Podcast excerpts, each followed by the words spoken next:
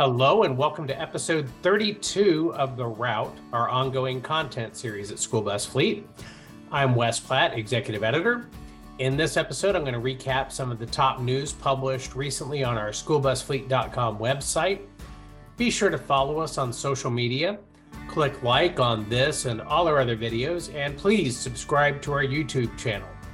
Remember, at uh, 90 subscribers, which we're getting closer, um, I'm going to publish the next ingredient for cheeseberry pie. We're getting close to having all those ingredients, so keep it coming. Keep your friends coming. Um, your comments are always welcome. If you get a chance, please post who you are, where you're from, and that way in a future episode, I can give you a shout out. And don't forget that we're accepting submissions for our 2022 School Bus Fleet Photo Contest. Winners get $100 gift cards, and we're going to publish those pictures in the August edition of School Bus Fleet. Look for a link to contest details with this video. Okay, let's get rolling.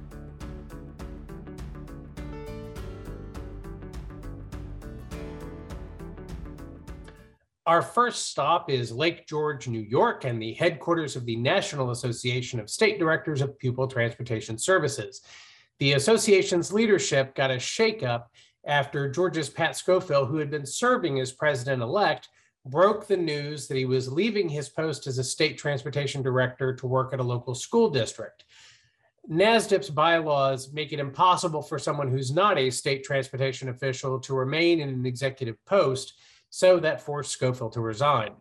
The association's board meeting in Indianapolis approved Mike Simmons of Arkansas to replace Schofield as president elect, Mike Bullman of South Carolina was appointed to complete Simmons's term as secretary.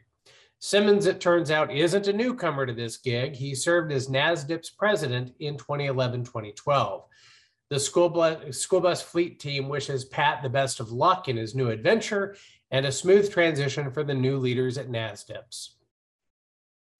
Our next stop is Sacramento, California, where State Bill 328, now known as the Later School Start Time Act, takes effect on July 1st.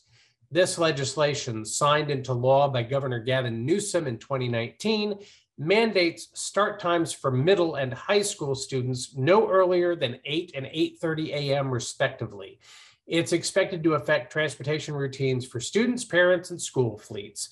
Mark Luque, school superintendent in Bakersfield, told 23ABC that his district, with about 30,000 students and a bus fleet that requires a staggered schedule, will struggle with the pressure of starting school after 8 o'clock.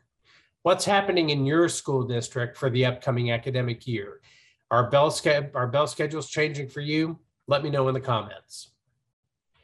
And our next stop is Washington, D.C., where Representative Josh Gottheimer of New Jersey wants Congress to pass a federal version of Miranda's law, which would mandate that lap and shoulder belts become standard equipment on all school buses. New Jersey's legislation was signed into law by Governor Phil Murphy in 2018. A bill passed in the House last year would have required that federal transportation officials uh, conduct a study into the benefits of installing seat belts but those measures never made it into the president's bipartisan infrastructure bill.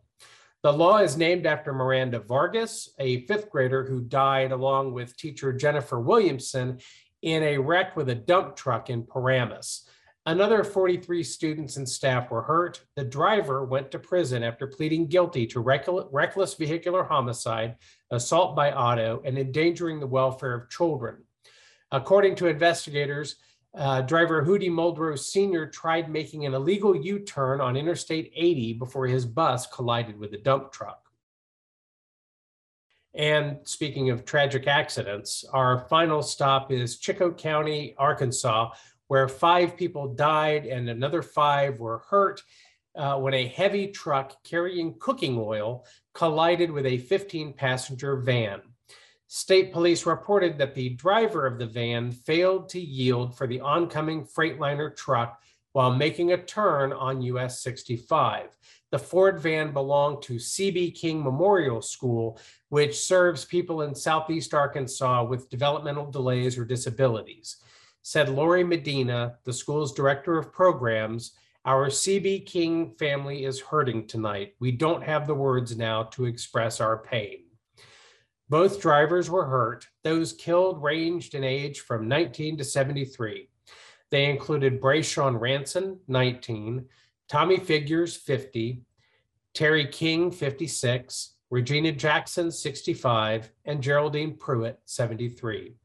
Our thoughts are with those who were hurt and killed in the accident, as well as their families and friends. We wish a speedy recovery to the survivors. All right, now it's time to park the bus. Before we go, a quick hello to some of our subscribers like Bill Fall and Alvin McDaniel. Thank you so much for watching. Don't forget to like and subscribe. Tell your friends about the route. Reach out to me by email at west.platt at bobit.com. Tweet us at schoolbusfleet. Drive safely and see you next time on the route.